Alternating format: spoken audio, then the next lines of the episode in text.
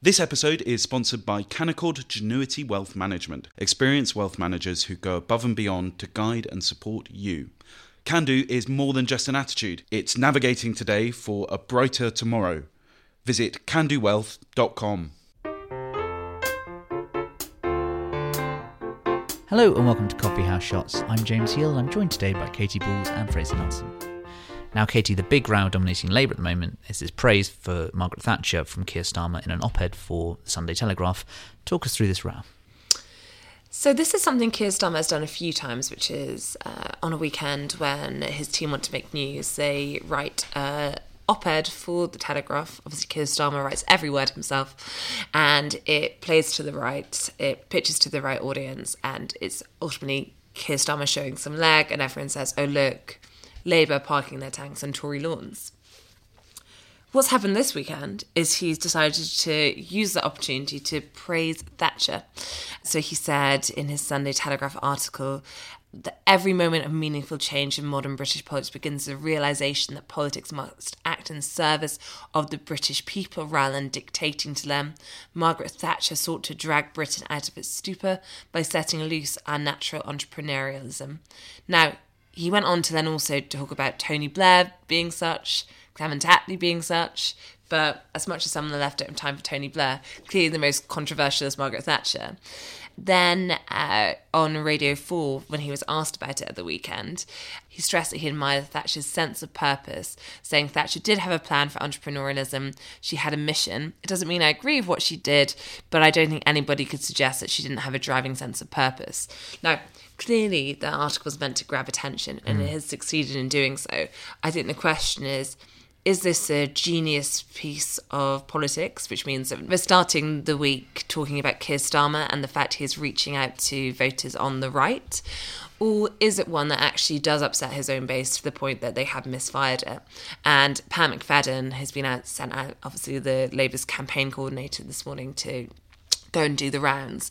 And clearly ahead of the speech Keir Starmer's giving later today on the economy, uh, saying, you know, Labour wouldn't turn spending taps on, something Pat McFadden has experience of saying from his time as Shadow Chief Secretary. He's instead talking about Thatcher, and he said you know, he wouldn't have used the words that Keir Starmer did. I think Kay Burley asked him, well, what words would you use? And he said successful, which is just factual, really. Um, so I think there is, there is unhappiness, and I think the question is, sometimes one of the biggest criticisms of Keir Starmer is this sense that people don't know what his true beliefs are. If you look at what he said during the Labour leadership contest, obviously sounding very Corbynite, embracing him, most of those policies have been junked. And therefore, I think if you go too far one way, it can also, it can just add to a sense that you are potentially someone who's insincere. Can you really go from the leadership to then saying that about Thatcher? That said, it doesn't seem to be hurting Keir Starmer in the polls. Hmm. He's over 20 points ahead.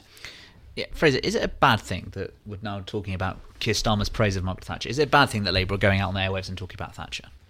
Um, no, this is a, a great thing for Keir Starmer. What he has said was utterly uncontroversial. That she was a decisive woman who knew what she wanted. You know, the fact that he didn't um, condemn her as a witch is what seems to have angered his party. So this creates the row that he wants, and. Um, the moment, he will become prime minister if he manages to persuade voters that we don't have to be scared of him. For a long, long time, Conservatives had relied not upon their own ideas, but on fear of the Labour Party to fight general elections. Remove that fear, and the Tories don't have very much left right now.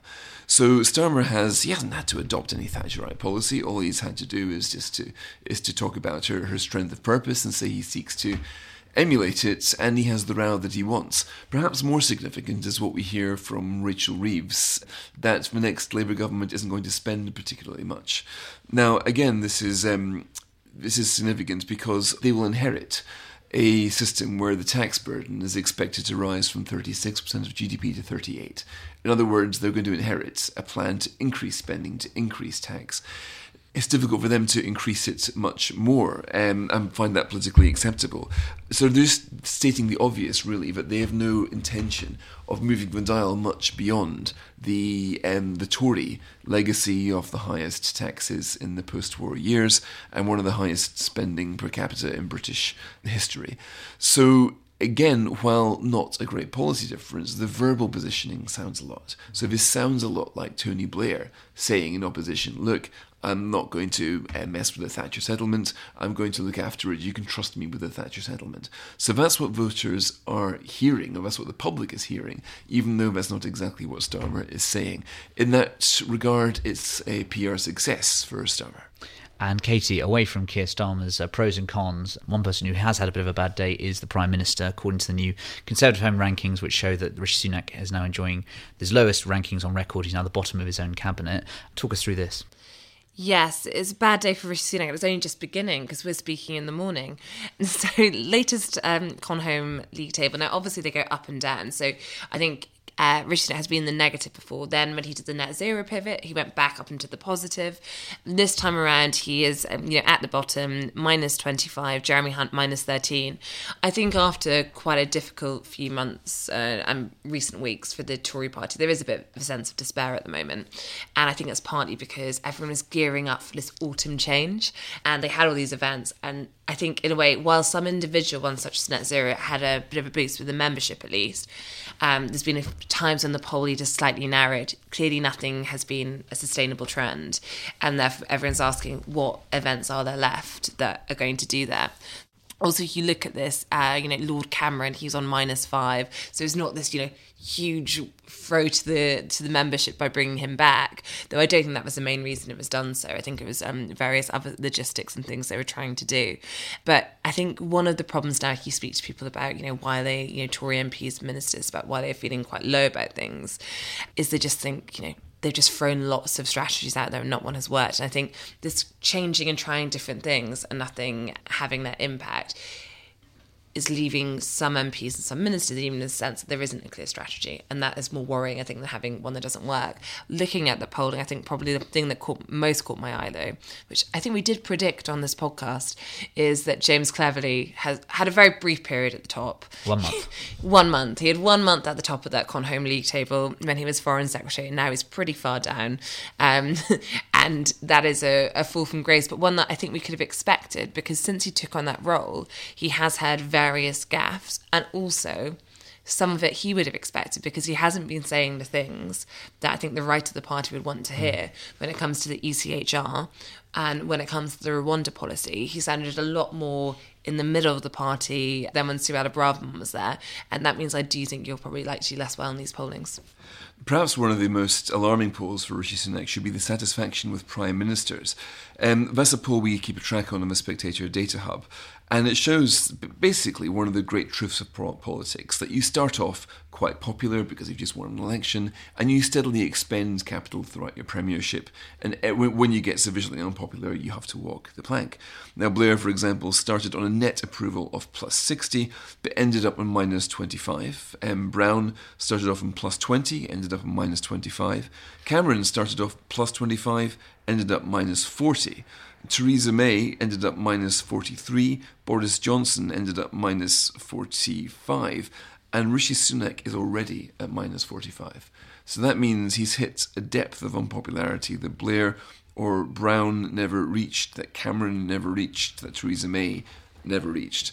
And he actually never started above water. He had a net negative approval rating from the moment he became Prime Minister, which isn't so surprising when you have to remember that he didn't win a general election. He didn't even win a Tory leadership election. So it's also what he inherited, right? Oh well, yeah, sure. Yeah, like, I, I think one of the I would say to that he obviously didn't win the membership, but he also did become prime minister straight after a potential economic meltdown where the Tories were at a pretty low point. Yeah, you could say that his mission was a very difficult one from the get go. Then that his popularity still does run a bit ahead of his party, but not as much as it once did.